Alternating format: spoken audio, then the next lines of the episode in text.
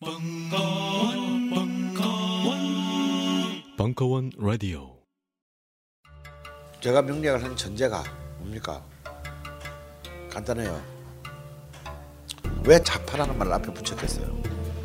기존의 명리학은 인간을 길흉으로 나눈단 말이에요. 인간의 운을. 그런데 이 공화정의 시대에 아직도 우리가 그런데 묶여 있다면 그럼 우리가 미친놈들이에요. 그래서 우리는 좀더 더 진정으로 본질에 입각해서 근본적인 개념을 가져야 된다는 거예요. 그래서 우리는 어떤 전제 출발이 됐냐? 모든 명식은 그 자체로 본연의 가치를 본연의 존엄함을 품고 있다라는 전제 출발해야 됩니다. 그래서 각각의 명식이 갖고 있는 포텐셜들을 다 세심 읽어내고 그리고 거기에서 어떻게 이 명이 수많은 운과 만나면서 자신들의 포텐셜을 정말 그 짧은 생에 살다 가는 건데 어, 그 짧은 시간 동안에 어떻게 가장 완전 연소시킬 수 있느냐. 그걸 사유하고 그 길을 알아내는 게 명리학이지. 강헌의 좌파 명리학 시즌 5 기초반 2월 8일 개강 자세한 사항은 벙커원 홈페이지에서 확인하실 수 있습니다. 진보 대 보수, 노인 대 청년, 남자 대 여자, 세상에 차고 넘쳐나는 대결들 속 선수분들 안녕하십니까? 너무 싫잖아. 너무 짜증나지 않아요? 그냥 단판 승부하시죠. 철학 박사 강신주의 마지막 철학 강의, 철학 대 철학 The Philosophy. 철학 박사 강신주가 싸움 붙인 철학자들 그리고 그들의 담론들, 미래, 자본, 사랑, 과학, 그림, 욕망, 소리, 생명, 영화, 정치까지 The Philosophy chapter 3에서 그 승자를 확인하세요. 2017년 2월 9일 개강. 자세한 내용과 수강 신청은 벙커원 홈페이지를 확인하세요. www.벙커원.net 안녕하세요. 용산에서 가장 믿음 가는 조립 PC 전문 업체 컴스테이션의 이경식입니다. 당장이라도 사용하고 있는 컴퓨터를 들어다 던지고 싶을 때 그럴 때를 대비해 저희 컴스테이션이 용산 선인상가 21동 1층 130호에서 기다리고 있습니다. IT 강국에 걸맞게 믿을 만한 조립 PC 컴스테이션이 신뢰를 바탕으로 그 기회를 제공해 드리겠습니다. 궁금하신 점은 문의 주십시오. 011-892-5568번입니다. 우주 최강의 만족스러운 서비스를 제공해드리는 저희 컴스테이션이 늘 기다리고 있겠습니다. 딴지스에게 F1 같은 존재, 컴스테이션은 조용한 형제들과 함께합니다.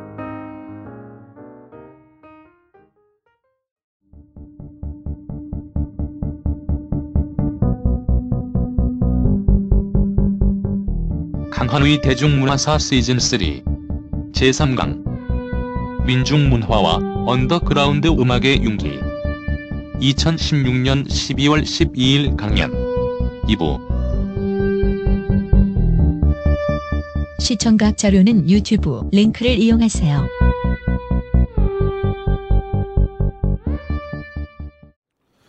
그럼 80년대 대중문화의 차원에서 대중음악 문화의 차원에서 볼때 80년대 이 언더그라운드의 문화는 어떤 거냐면요. 단순히 대학가의 전투적인 노래 운동만이 있었던 건 아니라는 사실이 중요해요. 80년대가 참 80년대의 그 대중음악 문화가 위대한 것은 한편으로는 이 언더그라운드 진영조차도 굉장히 다양성을 가지고 있었다는 거예요. 한편으로는 대학가의 음악적 아마추어들에 의한 전투적인 노래 운동이 있었고요. 다음에 프로페셔널한 이 뮤지션 진영 안에서는 동아귀 군단이라고 요약되는 이른바 어, 자신만의 독자적이고 독자적이고 어, 독자적인 자유로운 음악가 정신을 가진 집단들. 다시 말해서 미스미디 매스미디어의 어, 신예로서의 엔터테이너가 아니라 자유로운 예술가 정신을 고수하겠다라는 어떤 그런 어떤 자의식을 가진 예술가 집단이 등장했습니다.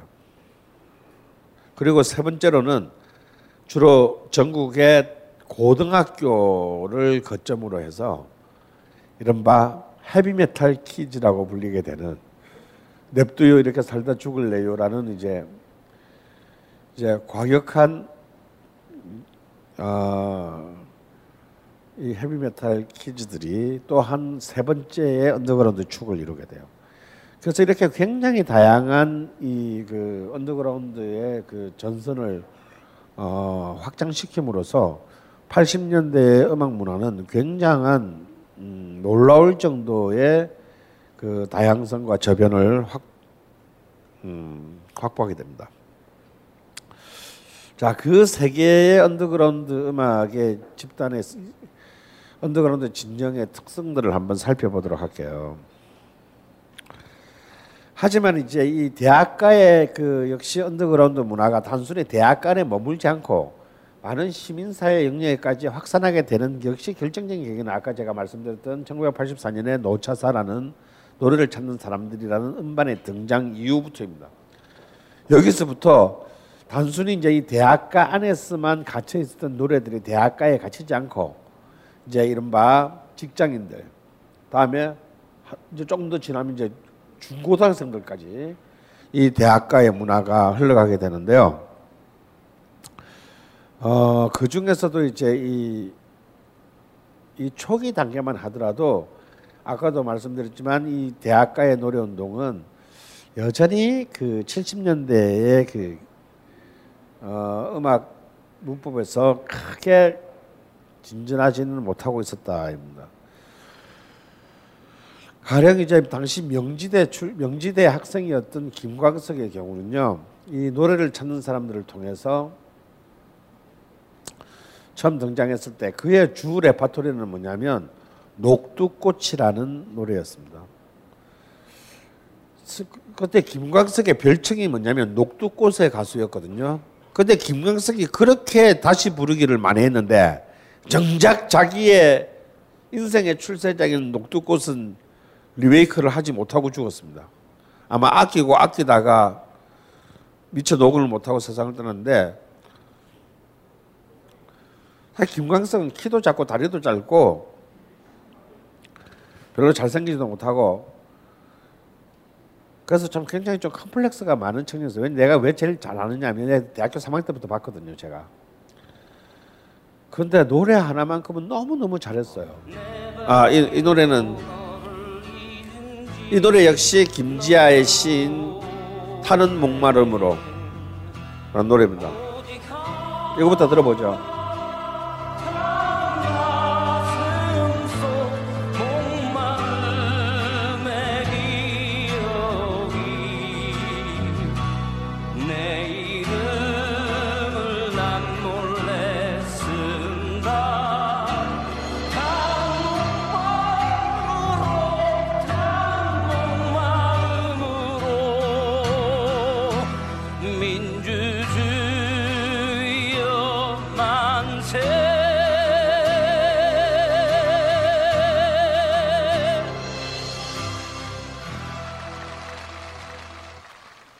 사실 이 타는 목마름으로는 여러분 딱 들으면 이 80대 초반에 분위기 딱 느껴지시죠?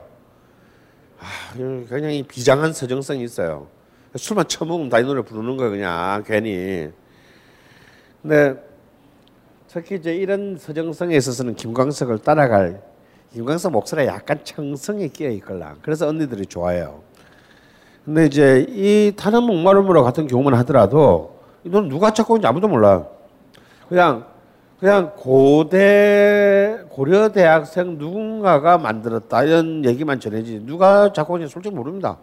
그 이런 노래들이 80 초반에 많이 이렇게 불려졌다는 거예요. 근데 이 1984년에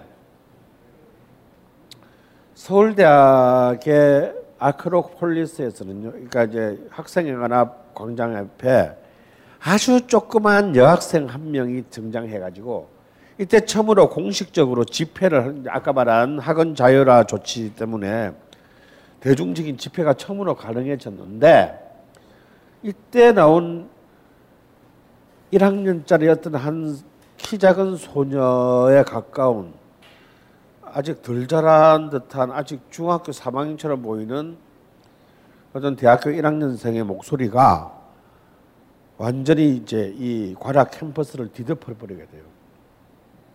그런 결코 대중적인 가수 가수로서 성, 로 성공할 생각도 없었고 시도도 하지 않았으며 어, 결국은 아무도 모르는 사람으로 끝날 수 있었지만요. 아, 그의 목소리는 바로 80년대의 가장 그 80년대 민중 문화의 가장 대표적인 목소리로서 어, 각인됩니다. 바로 윤선혜라는 인물인데요. 바로 이 윤선혜라는 인물을 통해서 사실은 굉장히 많은 그 어, 이 노래운동의 명곡들이 어, 예술적인 품격을 가지게 됩니다. 그 중에서 어쩌면 윤선혜를 가장 유명하게 만들었던 노래가 몇 곡이 있는데 86년에 그 이른바 반미 미 제국주의에 대한 어, 시위를 하면서 신림 사거리에서 두 사람의 서울대 학생이 분신을 합니다. 어, 이른바 이제 그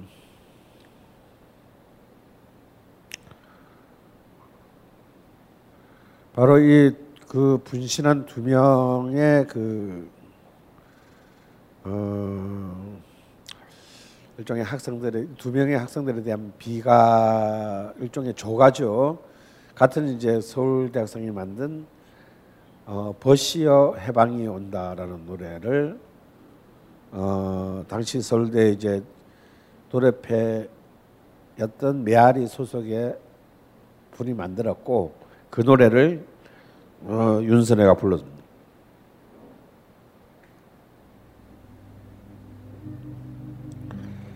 (1987년) 녹음 버전으로 들어보겠습니다. 물론 불법 테이프지만요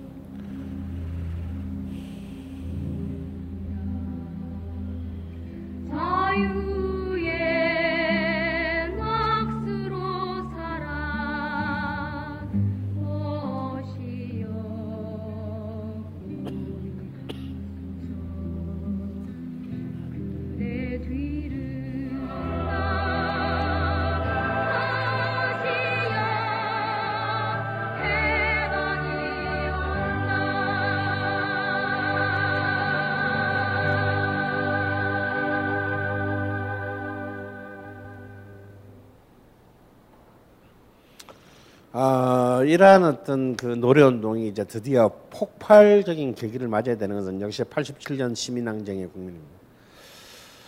87년 6월 달에 이 바로 광화문 거리로 뛰쳐나온 시민들은요. 같이 부를 노래가 없었어요.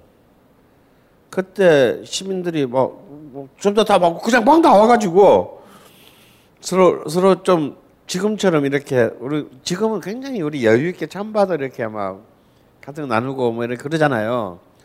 그때만 해도 서로 이렇게 서먹서먹하고 음, 이상했어요. 일단 분위기가. 그때 같이 87년에 시민들이 거리에서 같이 부를 수 있는 노래는 딱 두 곡이었습니다. 이번에 전인건이 불러서 유, 다시 유명해진 친일파의 국가 애국가 음.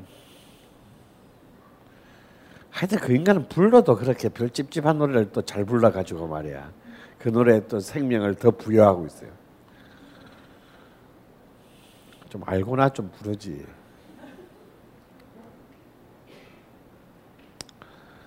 그리고 김민기의 아침 이슬이었습니다.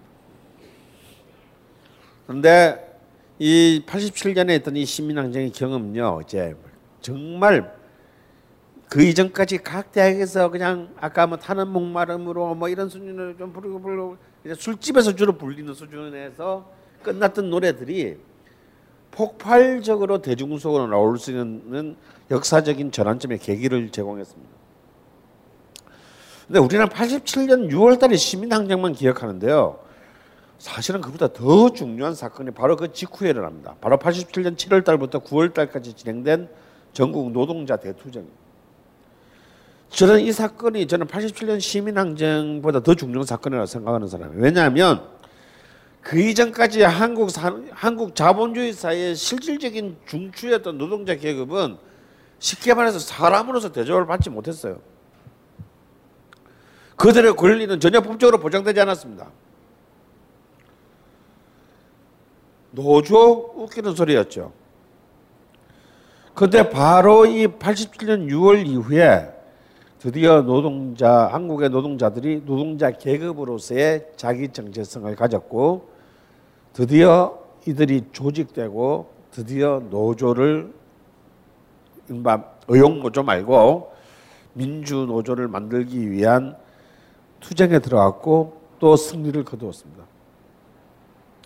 이것이 한국의 노동자 계급이 처음으로 근대적 지평으로 어, 들어서게 되는 굉장히 중요한 분기점이에요. 다시 말해서 한국 사회 전체가 이제 본격적인 의미에서 비록 아직까지 여전히 정부는 정부는 어, 군사 정부의 연장선에 있었지만 드디어 시민 사회 영역이 진정한 계급 의식의 차원에서 재편되는 굉장히 중요한 분기점이었습니다. 그래서 그 이전까지 노래 운동하면 대학생들의 판이었지만 이 87년 노동자 투쟁 이후에는 드디어 노동자 계급의 의식과 감정을 대변하는 새로운 이제 이른바 형태의 민중가요라고 불리워지는 새로운 형태의 노래들이 등장합니다. 왜? 싸워야 되니까. 시위를 해야 되니까. 노래가 필요하죠. 뭐 대학생들만 시위를 해. 드디어 이제 노동자들도 시위를, 그전까지 노동자들이 시위를 한다는 거 꿈도 꿀 수 없었어요. 드디어 노동자들의 노동자들에 의한 노동자들을 위한 노래가 등장합니다. 그래서 이제 한국의 노래 운동은 어찌 보면 80년대 노래 운동은 민중문화운동연합에 이제 아까 윤선애가 소속돼 있던 새벽 이 새벽과 노래를 찾는 사람들은 이제 일종의 합법 집단과 비합법 집단의 이 차이고 사실은 그놈이 그놈이에요. 그러니까 이제 주로 새벽에서 비합법적 활동하다가 이제 노차사를 통해서 대중 활동을 하게 돼요. 다 김광석, 안치환 어, 이런 인물들이 다 이 경로를 따라서 이제 대중적인 가수로 성장합니다. 그리고 이제 철저히 노동자 계급의 이해를 위해서 이 노동자 계급 입장에서 노래를 만들고 불렀던 김호철이 이끌던 노동자 노래단이 있어요. 이 노동자 노래단이 나중에 예울림과 통합해서 이름도 잘 아는 꽃다지를 이제 꽃다지라는 게 노동자 노래단과 예울림이 이제 나중에 발전적으로 어, 결합해서 만들어진 집단입니다. 이 두 명의 70년대 학번들에 의해서 문성현과 김호철이라는 이 작곡가 이자 리 그 노래 운동의 리더들에 의해서 음, 크게 진행되었다라고 볼 수 있어요. 저는 사실 87년에 이 노래가 이 노래를 이 노래를 그래서 처음 들었을 때 충격을 잊지 못해요. 그때까지는 대학생들의 노래만 저는 알고 불렀을 거 아니에요. 근데 난생 처음으로 나도 사실은 생소한 그런 노래가 충격적인 노래가 나오게 됩니다. 바로 이 노래입니다.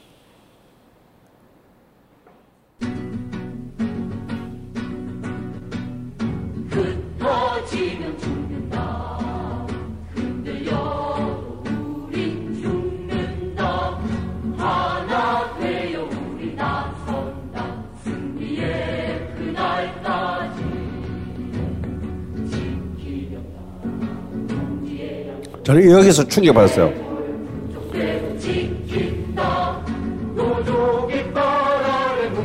저는 이게 왜 충격이냐면 똑같은 투쟁한데요.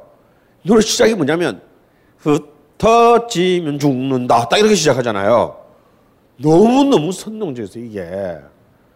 그거 이렇게 뭐 문학적 표현이 없어. 그냥 흩어지면 죽는 거야. 어? 그냥 바로 그냥 직설적으로 여러분들의 메시지를 전달합니다.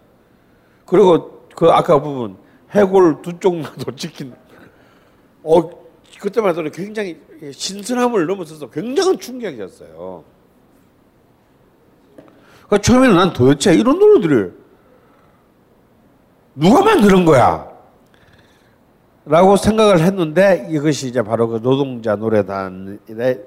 그래서 이제 이들은 철저히 이제 그 노동자 계급의 감수성에 서서 무슨 뭐 이런 뭐 복잡한 표현, 우회적인 표현, 상징적이고 은유적인 표현, 문학적인 표현, no thank you. 굉장히 중요한 이 그 핵심적인 자신들의 감정을 직설적으로 노래했던 겁니다. 물론 그렇다고 해서 이들이 굉장히 폭력적인 그 어, 투쟁가만을 만든 게 아니고 굉장히 서정적인 노래도 굉장히 명곡들도 많이 만들어냈어요. 그 중에 대표적인 노래가 바로 이 노래입니다. 나중에 집단의 이 집단의 이름이 이제 노래패의 이름이 되겠지만요.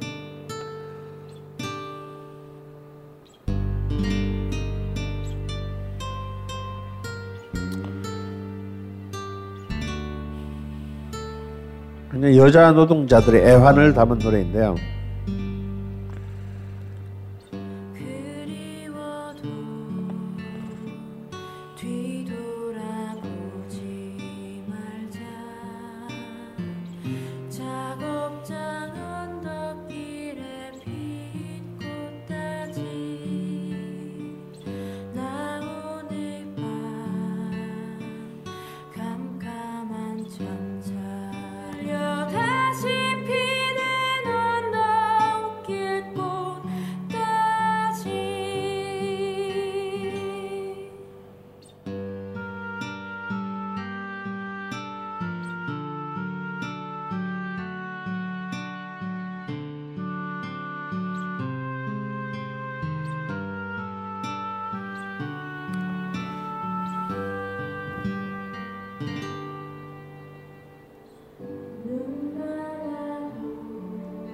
자 이제 이런 이제 두 개의 경향이 만들어지면서 이제 이때 이제 이제 사실은 이 두 세력들이 노래운동의 두 세력들이 미학적으로 대립합니다.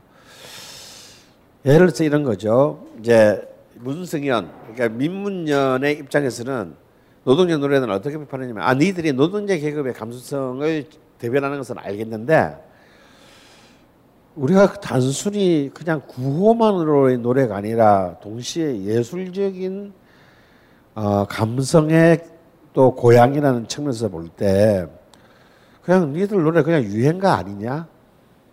그냥 가사만 빼면 그냥 유행가 아니냐? 음.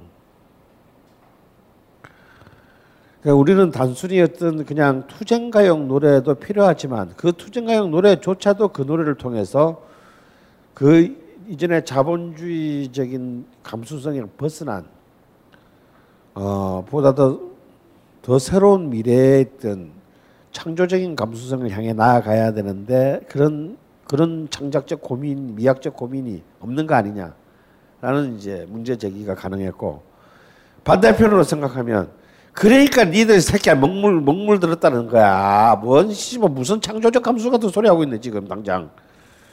응? 그건 니들이 진짜 노동자의 비참한 현실을 전혀 모르고 하는 개소리다. 우리에게는 이보다 더, 더 단순하고 더 쉽고 더 공격적이며 더 단순한 노래가 필요해. 자, 이렇게 해가지고 또 수어 또 치고 받고 졸라리 싸웁니다, 또. 어, 하지만 이 노동자 노래단으로부터 시작하는 이 노동 운동 계열의 노래들은요, 지금도 여전히 수, 수십 년이란 지금도 모든 노동자들이 파업할 때 길거리에 늘 나오는 노래, 일단 다 만들어진 노래들이에요. 그리고 이제 이 그, 어, 노동자 노래단은 정말 한국 노동자 계급의 계급의 노래 역사에서 기- 정말 기념비적인 명곡을 결국은 기념비적인 투쟁가를 탄생시킵니다. 그 노래가 이제 80년대를 대표하는 노래가 바로 단결 투쟁가라는 노래고 90년대는 여러분도 잘 아는 바위처럼이라는 노래예요. 근데 이 단결 투쟁가도 처음 났을 때 진짜 정말 충격이었습니다. 이 노래 가사를 잘 음미해 보시기 바랍니다. 지금도 지금도 길거리에서 많이 들을 수 있어요. 백무산의 시에 김호철이 붙였습니다.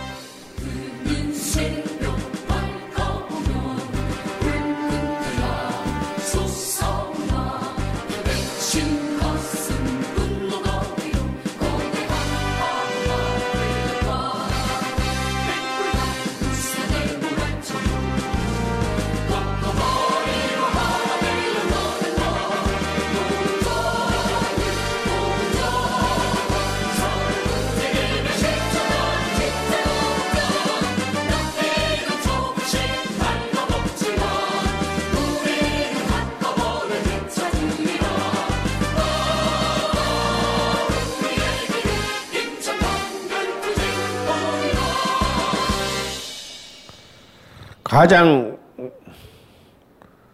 그 완벽한 형태의 그 투쟁가라고 할 수 있어요.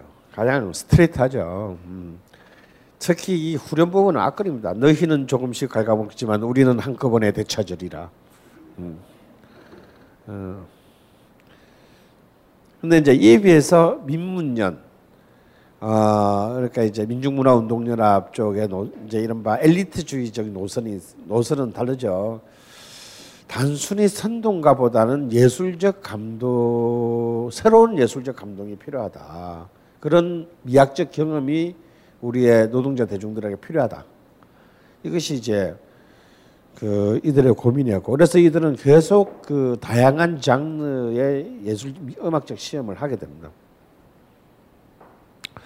하지만 이들 가령 똑같은 노동자 계급에 대한 노래인데 그럼 이들 진정이 내놓은 노래는 어떤 건가? 방금 여러분 단길 투쟁가에 비견되는 그 민중문화운동연합의 노래가 있어요. 이 노래 또한 대중적으로 훨씬 더 그만큼 단길 투쟁가만큼이나 유명해진 노래입니다. 자, 이 노래를 한번 들어보죠.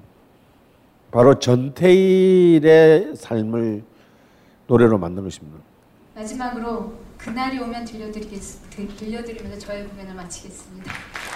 이 노래도 이제 윤선혜의 목소리를 처음 불법적으로 녹음이 됐어요.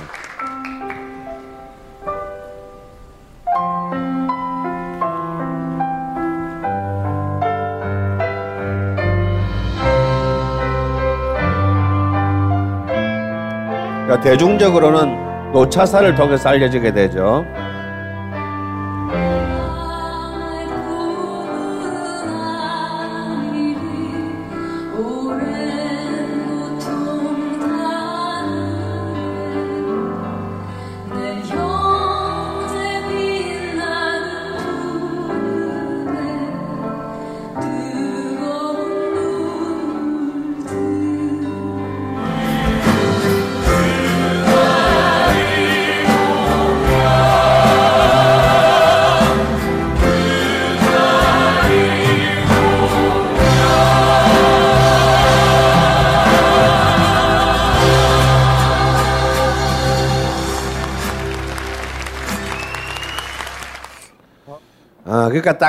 어떤 대립과 갈등인지 딱 느낌이죠. 두 곡을 딱 비교해서 들어보면 아,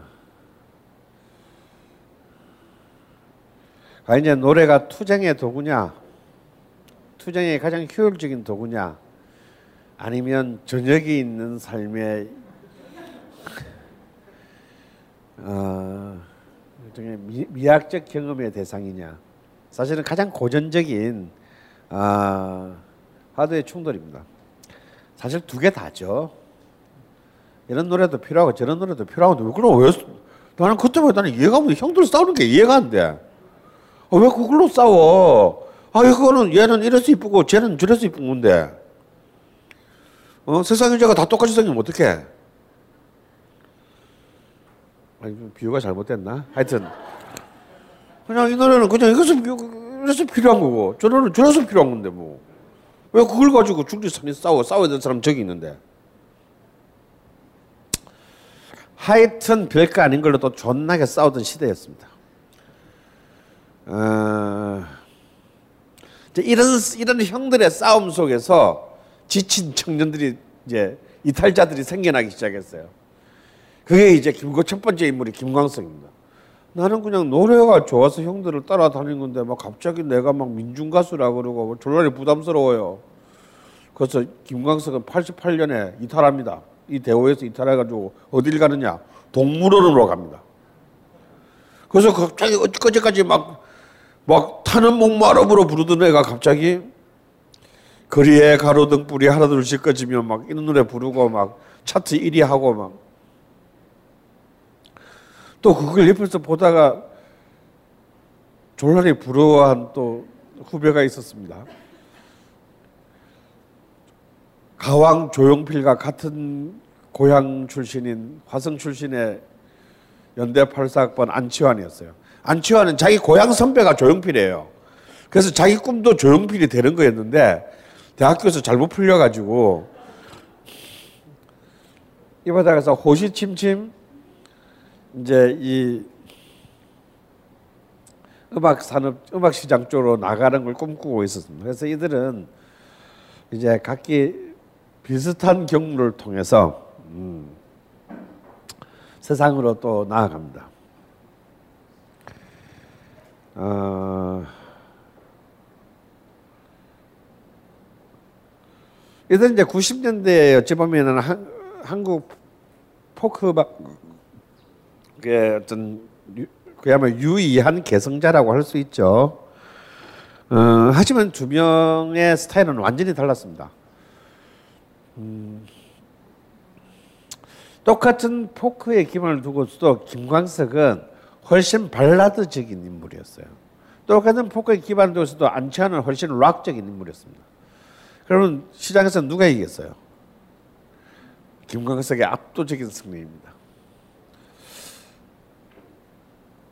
근데 사실 이렇게만 말하면은 안치환에게는 굉장히 불리한 얘기가 되는데요. 저는 이 두 사람의 물론 이제 김광석은 또 요- 요절하는 바람에 더욱 신화가 되었지만 저는 개인적으로 이 두 사람을 평가라 그런다면 김광석의 가치는 안치환의 가치의 10분의 1도 안 된다고 봅니다.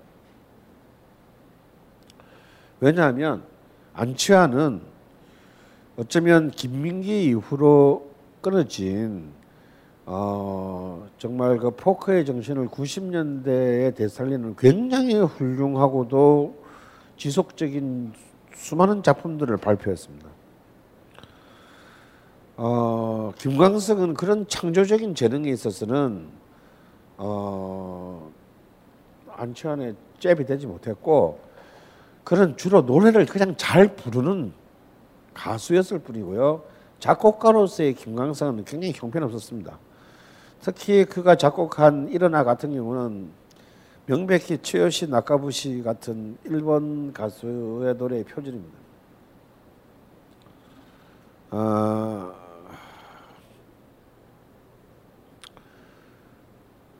그래서 그 사실은 이제 하지만 김광석이 갖고 있는 가장 최대의 강점은 어, 그 전까지 별로 빛을 보지 못했던 노래들의 새로운 생명을 부여, 부여 하는 정말 그만이 가지고 있는 창조적인 해석 능력입니다. 그리고 어, 굉장히 유니버설한 보편적인 보편타당한 그러니까 뭐 정치적으로 좌우든 나이가 뭐 세대적으로 어리고 젊어 어리고 늙었든 이런 좌우 노소를 가리지 않고 그 어, 설득시킬 수 있는 정말 뛰어난 그 보컬의 해석 능력인 근데 사실 안치환은 어떤 사람이 듣기는 굉장히 음치같이 들립니다. 그리고 어떤 노래를 불러도 똑같이 불러요. 어, 어떤 노래를 불러도 다 오바야 얘는. 어, 그래서 굉장히 부담스러워하는 사람 많아요. 어. 하지만 어, 사실 이 두 사람이 훨씬 더 많은 일들을 해줄 수 있음에도 불구하고 어쩌면 김광석이 일찍 세상을 떠난 것은 굉장히 안타까운 일입니다.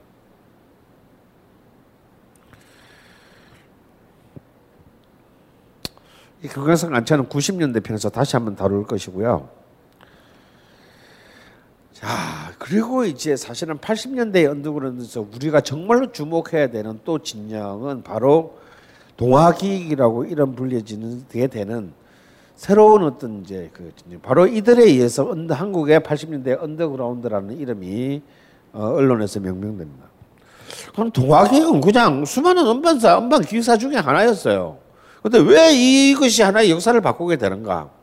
여기에는 이 회사의 대표자였고 대표 사장님이었으며 프로듀서인 김영이라는 사람의 그 캐릭터에서 출발합니다. 김영은 쉽게 말하면 70년대 청년 문화의 기수였다가 대마초 파당으로 영원히 활동을 금지당한 이장희의 친구였어요. 그러니까 김영은 어, 가수는 아- 음악 가수는 아니었고 기타 연주자였습니다. 그래서 이 통기타 복명이 불 때 김정은 굉장히 사업가적인 재능이 있어서 예술은 별로 안 하고 통기타 학원을 차려가지고 떼돈을 벌었어요.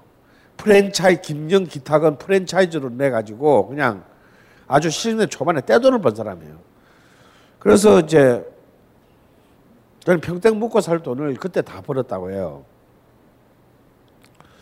근데 왜 이 사람이 음반 제작에 뛰어들게 된 돈도 안 되는 음반 제작에 뛰어들게 되냐면 이장희가 자꾸 돈을 빌려가서 안 갚아가지고 자기는 이제 자기가 노래를 못 부르니까 여러분들 지난 시간에 얘기했죠 사랑과 평화라든지 뭐 이런 꼭 나중에 또 대마초로 다 잡혀가게 되는 애들만 프로듀스를 합니다. 계속 망할 거 아니에요. 그러니까 돈을 빌려서 안 갚더래요. 그래가지고 할 수 없이 뭐 재산은 뭐 무슨 차압할 재산도 없고 뭐 돌려받을 길은 없고 그래서 그냥 돈 이 사람이 본래 판을 만들려고 했던 것을 자기가 대신 만들게 되면서 그냥 자연스럽게 음반 업계에 진출한 희한한 기력을 가진 분이에요. 그래서 이분이 사실 처음으로 만든 낸 음반은 1980년에 어, 김현식의 데뷔 앨범. 그런데 이 80년은 누구예요? 조용필이 모든 걸 힘쓸 때여서 그 김현식은 비명도 질러 보지 못하고 그냥 끝납니다. 이때 대, 여러분 아주 희귀한 자료를 내가 하나 구했는데 바로 데뷔 무렵의 김현식의 모습을 한번 볼까요? 여름이면 꽃들이 만 발하네 가을이면 강산에 다 물들고 겨울 오면 아이들은 웃잖아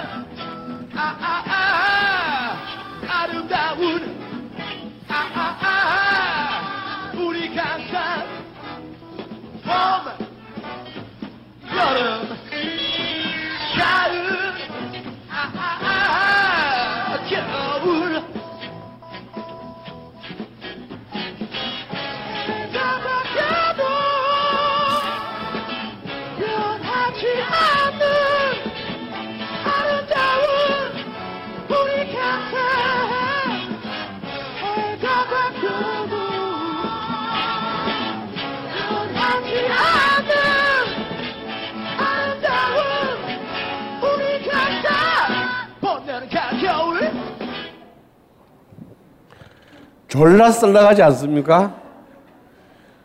이렇게 양복 입고 이 저기 뭐야 KBS 가수왕 시상식에 나와서 부르기에는 정말 최악의 화면이죠.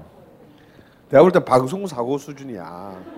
이 정도면 방송 사고예요. 그 당시 지금도 방송 사고인데 1981년 기준으로 이건 완전 방송 사고예요. 아마 그래서 가- 아마 여기에 밑에 그 A 그얘 섭외한 AD 앞 조인트 뒤늦게 까였을 거예요. 저 새끼 누구 데리고 왔, 누가 저 새끼 데리고 왔어? 뭐 이래가지고 막 뒤에서 졸라리 까이고 막 그랬을 거예요. 그래서 사실은 이제 이분도 뭐 전혀 재미도 못 보고 이제 스스로 이제 걷어 에, 이거 돈, 돈도 안 드는 거 걷어 들여야 되겠다라는 판에 1985년에 드디어 김현식 군대를 온 김현식이 폭발 터집니다. 그리고 바로 그 해에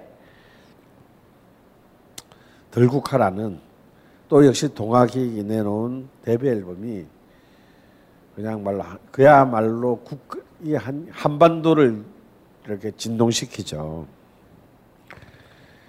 자 이제 이 김현식과 들국화라는 두 명의 정말 타협 불가능한 젊은이들에 의해서 새로운 시대가 열리고 열리고 있습니다. 처음에는 제가 곡을 잘 못 썼는 줄 알았어요. 아, 나는 곡에 재능이 없나 보다. 거의 이런 그 느낌으로 이제 생각을 했었는데 현식이 형이 그 곡을 부르고 나니까 완전히 다른 곡이더라고요. 어, 어떤 곡을 줘도 자기 스타일대로 이제 해석을 하는데 그 비처럼 음악처럼이 어, 그렇게 더 아주 절절하게 예, 또 다르게 해석을 해서 완전히 그곡 때문에 사실은 어떻게 보면은 어, 김현식이 대중적으로 이렇게 알려진 그런 곡이 아니었나.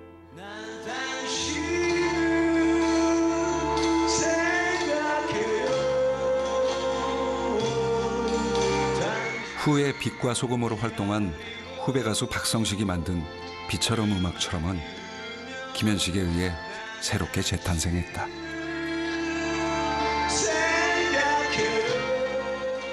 악보를 볼 때 코드만 보고 자기만의 멜로디로 소화를 하던 김현식은 난 오늘도로 시작되는 후렴 부분을 악보와 좀 다르게 바꿔 불렀는데 그러자 노래가 한층 더 애절해졌다.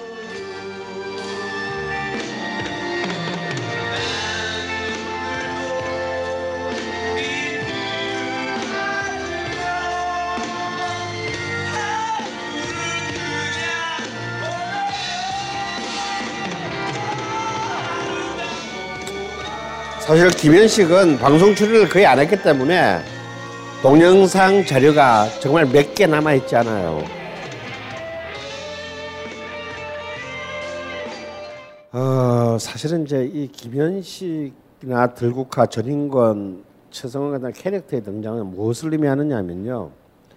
글자 그대로 이른바 자유주의적인 attitude가 등장한다는 겁니다. 다시 말해서 이제 연예인 가수가 된다, 연예인이 된다라고 하는 사람 우리는 그 전까지는 아주 틀에 박힌 듯한 어, 그냥 그게 있지 않았습니까? 음, 누구에게나 깍듯하게 인사하고 굉장히 바른 생활을 해야 되고 왜 공인이니까 그들에게는 어떤 예술가적 자유보다는 이른바 인기인으로서의 어, 특히 어린 세대들에게 영- 사회적인 영향을 크게 미치는 존재로서의 그 음, 길, 그야말로 어, 그야말로 스테레오타입에 틀에 박힌 어떤 그런 이미지를 우리는 계속 무의식적으로 그들에게 요구합니다. 한국 사회는 요구해 왔습니다. 바로 그러한 어떤 자신들에 대한 억압에 대해서 조카라고 어, 말할 수 있는 사람들이죠. 그리고 실제로 얘들은 폭력적인 사람들이었습니다. 모든 질서로부터 폭력적으로 저항했습니다. 아, 약하고 막, 막 후배들 막 여- 여자애들도 좁혀고 막, 어, 어쩌면 그런 어떤 본능적이고 생내적인 반항심이야말로 그들이 그들 스스로가 그렇게 막 망가진 삶을 사는 그 자체가 그들이 스스로 자기들이 예술가로서의 삶을 산다라고 생각했던 사람들일지도 몰라요. 어, 그래서 그들은 전혀 자신들의 출세를 위해서 방송국의 PD들에게 고개를 숙일 마음은 애시당초 없었고 그들은 오로지 자기들만의 방식으로 어떤 프로듀서의 지시도 거부하고 꼴린 대로 노래를 불렀고 꼴린 대로 공연을 했을 뿐입니다. 여기서 이제 김영이라는 동아기 수장의 역할이 뛰어난데요. 그는 기타도 알고 작곡도 할 수 있었음에도 불구하고 자신과 계약한 뮤지션들에게 어떠한 프로듀서로서의 억압도 하지 않았습니다. 아, 하고 싶은 대로 해. 무한한 자유를 줬어요. 그래서 나중에 김정은 사장님으로 불리지 않고 대장님으로 불리게 돼요. 이제 이 사단의 대장님으로 불리게 되는 이유가 뭐냐면 이 사람이 뭘 지시를 하나도 안 해. 왜냐면 이미 이 사람이 선택한 사람은 이미 지 꼴리는 대로 하기로 마음먹었던 사람들이에요. 그래서 그는 오로지 지원만 하고 어, 어시스트만 하고 투자만 하고 어, 그들에게 예술적 자유를 주고 그리고 그 어떤 마케팅에 있어서의 강제를 두지 않았습니다. 하물며 그는 자기 소속 가수들의 떴잖아요. 공연 보통 보면 이제 요, 요즘도 그렇지만 음반사에서 뜬 유명한 가수들은 당연히 그 소속사에서 공연권까지 다 가지죠. 그런 모든 콘서트들에 대해서 그는 아무런 단 1원의 권리도 주장하지 않고 뮤지션들이 알아서 다 하도록 다 갖고 가도록 했어요. 세상에 이런 이런 제작자는 존재하지 않는 거죠. 그래서 음악적인 재능이 조금만 있고 자신 있는 애들만 너도 나도 동화기에 가서 음반을 내고자 하고 몸부림쳤던 겁니다.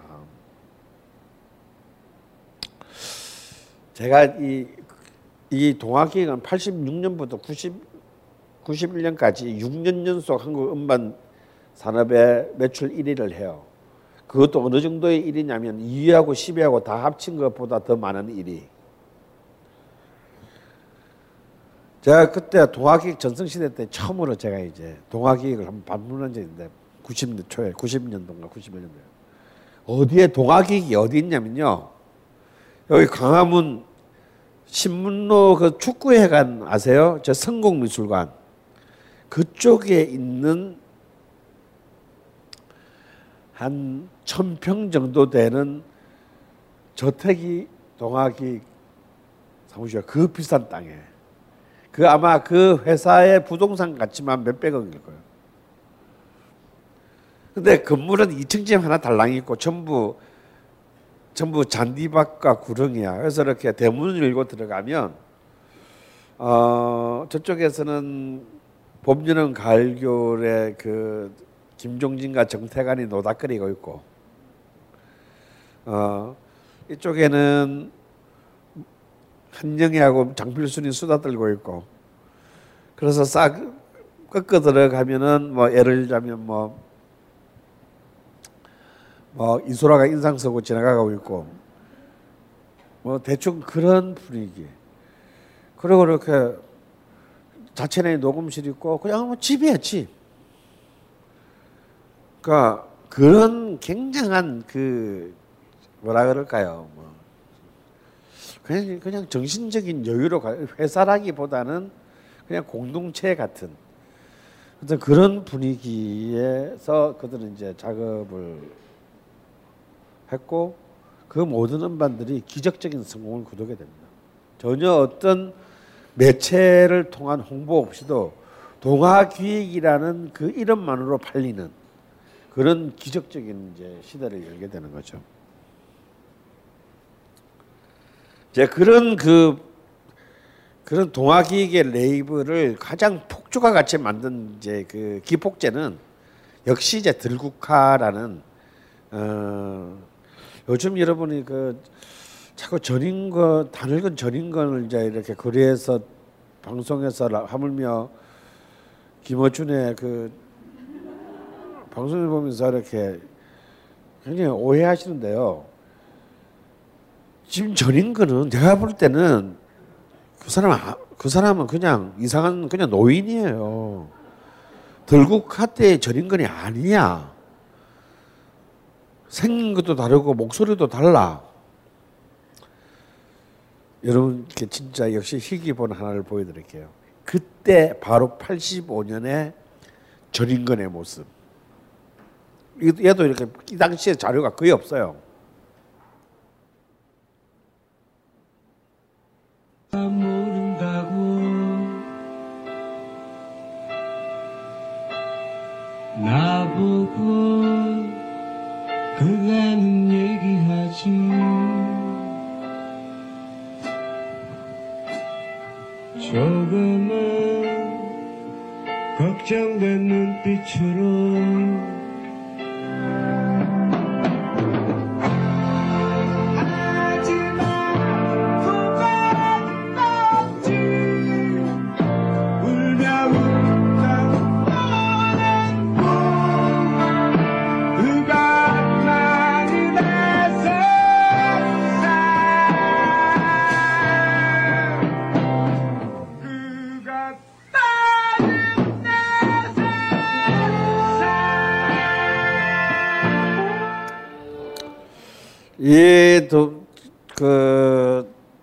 화면 속에서 벌써 두 사람이 세상을 떠났네요. 아, 저는 사실 처음 이 사람들을 봤을 이들을 봤을 때 정말 전 제가 아마 내 생애에서 가장 큰 문화적인 충격을 준 사람은 이들입니다. 제 생애에서 제가 이들을 언제 처음 봤냐면요. 1984년 아니 데뷔하기 1년 전에 제가 대학생 때 하도 할 일이 없어서 그 당시에 파고다 극장이라고 있었어요 종로 3가에. 거기 우중충한 애들이 나서 공연했어요. 그냥 뭐 하루에 뭐열 팀씩 나서 공연하는 거야. 뭐, 뭐 그냥 객석에서 오줌 냄새 나고 막 그래요 막. 그래서 거기서 이렇게 뭐 멍한 앉아 있다가 이제 아 지겨워서 별로 이렇게 지겨워서 그냥 일을 하려고 하는데 다시 뭐가 새로운 사람 상대 3인조였어요.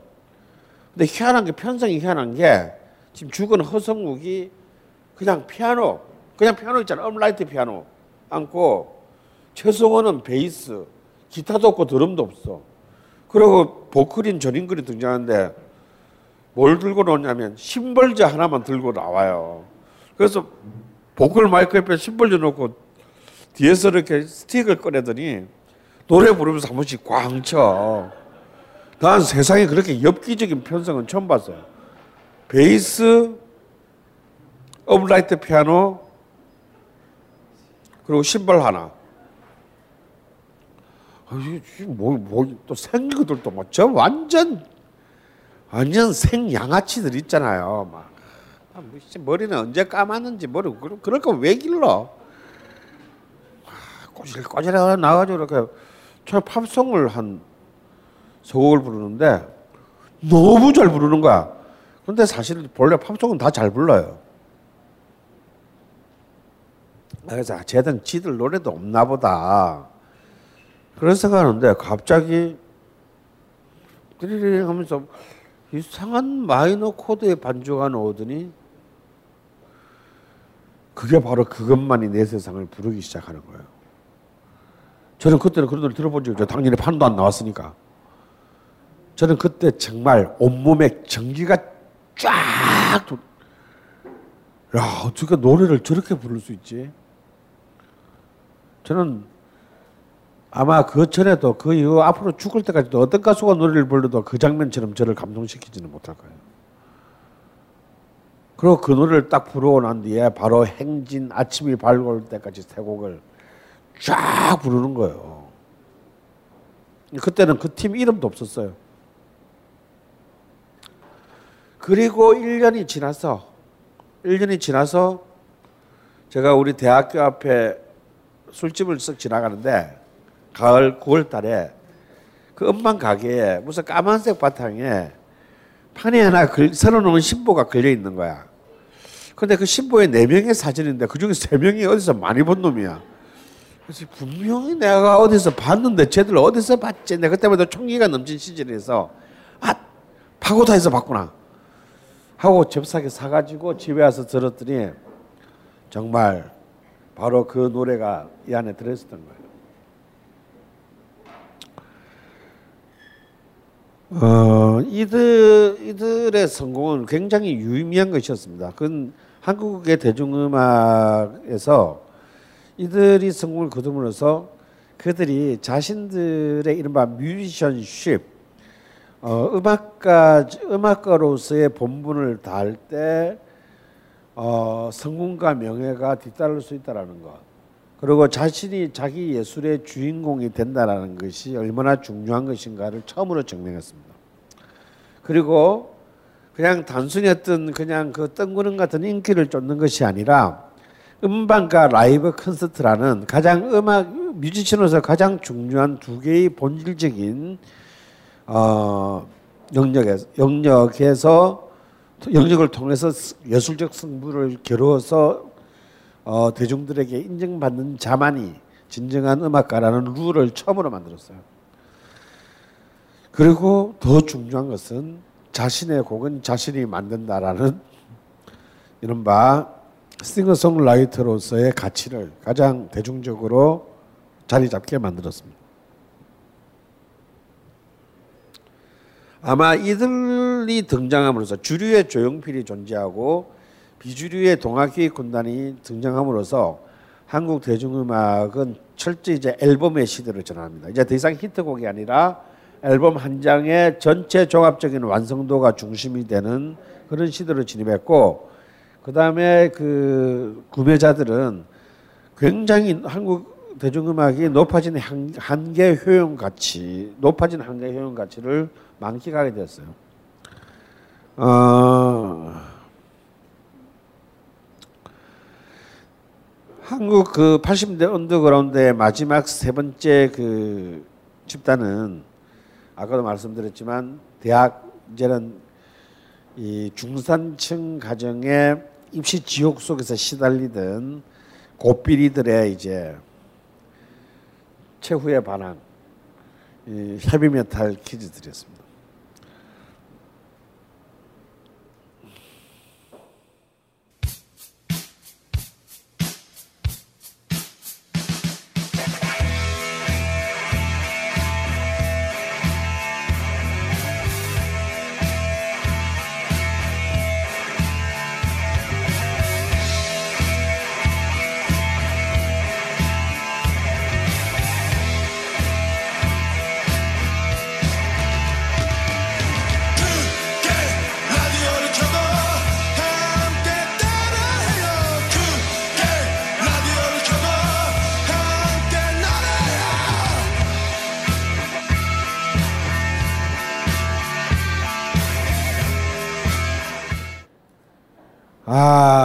70년대 한국 락 음악의 아버지였던 신중현의 아들 장남인 신대철이 리더가 된 1986년에 이 신하위의 데뷔 앨범은요. 물론 대중적으로 성공을 거두지는 못했습니다만 이제 향후에 그 한국의 락 보컬리스트의 계보를 이제 수놓게 되는 임재범을 처음으로 등장시켰습니다. 어, 한국에서 락 밴드가 특히 헤비 메탈 밴드가 성장한다는 건 거의 불가능에 가깝죠. 그걸 좀 하려 그러면 군대 가야 되기 때문에 뭘 할 수가 없어요. 어, 하지만 이 시나위만 하더라도 첫 번째 앨범에는 이제 임재범을 두 번째 앨범은 김종서라는 이제 보컬을 발굴했고 네 번째 앨범에는 보컬은 아니지만 베이시스트로 서태지를 열, 당시 16살의 서태지를 어, 파격적으로 발탁합니다. 그래서 비록 그 헤비메탈 진영은 그들만의 리그를 했어요. 그러니까 이제 이때 이른바 뭐 사천왕이니 뭐 아주 난리도 아니었어 지들끼리는. 그러니까 뭐 신하이, H2O, 뭐 백두산, 부활. 뭐. 하지만 이제 그, 그 글자 그대로 그들만의 리그로 끝났지만요. 이미 헤비메탈 마치 그 80년대 한국 언더그라운드의 그 동아기획 군단이 90년대 이후에 이제 이른바 음악 감독들을 90, 바로 이제 신해철이라든지 서태지라든지 이런 자들에게 꿈을 심어줬다라는 거예요. 와 나도 저렇게 멋있게 포- 저 형들처럼 김현식이나 들고가처럼 폼나게 음악을 할 수 있겠구나라는 어떤 그런 꿈을 심어줬다면 이게 80년대 중반에 이 헤비메탈 그 밴드들은 90년대를 이끌어갈 락 보컬리스트들을 이제 스타가 될 보컬리스트들을 이제 배출하는 뭐 가장 대표적인 게 부활의 이승철이죠. 음, 이 보컬리스트들을 이제 낳게 이제 낳는 하나의 산실로서 어, 작용했다는 점입니다. 어, 이렇게 살펴보았듯이 어, 80년대를 대표했던 가장 중요한 대중문화인 축인 이 대중음악은 왜 80년대 가장 영광의 시대를 누르게 되나? 어, 가장 그 빛나는 주류와 가장 빛나는 비주류들을 굉장히 다양하게 조화롭게 펼쳐지게 만들었다는 거죠. 그것도 전두환 정권에는 제5공화국의 문화적 억압 속에서 어, 이런 그 음악 문화를 만들어냈고 이렇게 만들어진 그 음악 문화의 토대가 토대 위에서 사실상 나, 나중에 이제 이른바 K-팝 한류에 이르는 이제 한국 대중음악의 어떤 어, 포텐셜들을 아마 가장 최종적으로 어, 완성하게 되는 시대 그게 바로 1980년대가 아니었나 생각합니다. 아, 오늘은 뭐 조금 시간은 빨랐지만 이 정도에서 마치고요. 음, 마지막으로 여러분께 준비한 노래는 고 김광석의 어쩌면 그에게 처음으로 이름을 명성을 안겨다 주었지만 그가 제대로 녹음을 한 번도 못하고 간 비운의 곡입니다.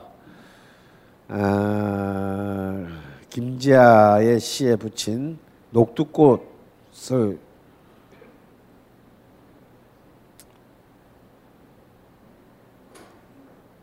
들어보겠습니다. 다음 주에 뵙겠습니다.